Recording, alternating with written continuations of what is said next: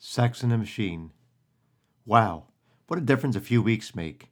I took a respite from writing, kind of a Sabbath from English. I believe very strongly in resting from things for a period.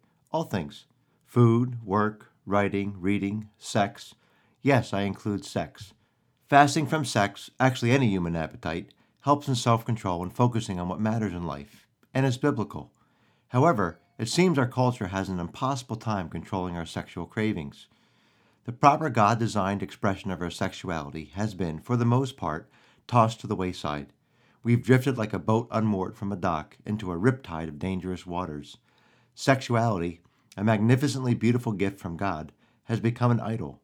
We're reaping the consequences amidst the temporary euphoric rewards of a corrupt sexual identity. So when the likes of Matt Lauer, Dustin Hoffman, Donald Trump, Bill Clinton, and their godfather, Harvey Weinstein, get entangled in sexual harassment scandals. Is this so shocking? If half the allegations against these men are accurate, it should turn our stomachs upside down. We should raise a shout and a fist against sexual exploitation, no doubt. But on the flip side, are we that surprised? Our culture churns out sexually explicit and illicit material at a hellish pace. Can you think of one area of life not sexually exploited? Sex sells, and the machine needs fueling. When Hugh Hefner died, he was lauded by many as helping us escape the supposed shackles of sexual expression. Even the feminist movement decades ago, led by women, aimed to free us from prudish mentalities. Men and women gleefully roam beyond healthy boundaries established by God. But what they refused to acknowledge were the landmines they stepped on over and over. My thought is this culturally, we've made the bed we're lying in, and we love and loathe it concurrently. We shout sexual harassment from the rooftops while producing movies like Fifty Shades of Grey and Fifty Shades More. We rally in streets for change and then curl up with an erotic novel when arriving home. If you're not indignant at the sex machine we've established, while being angry at guys like Al Franken and Kevin Spacey, you're a hypocrite. As long as there are consumers, there will be producers. There's money to be made. I'm not condoning the evil perpetrated by some, actually many. If we examine ourselves closely and honestly, we're all guilty to some degree of the same ills. Exploitation is part of the garden curse. We want to rule over each other and we'll do it any way we can. Read Genesis chapter 3. What we need to do is define our reality.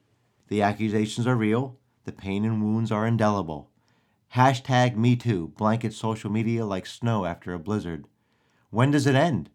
I submit it won't because sex and free sexual expression is our God, but you can't have both. How pervasive is this sex machine? Well, it's Christmas. How pure of a holiday can we get? But I hear it in every store, even playfully sung in the movie Elf.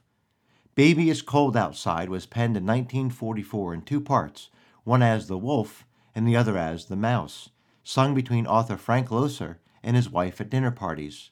Innocent enough, right?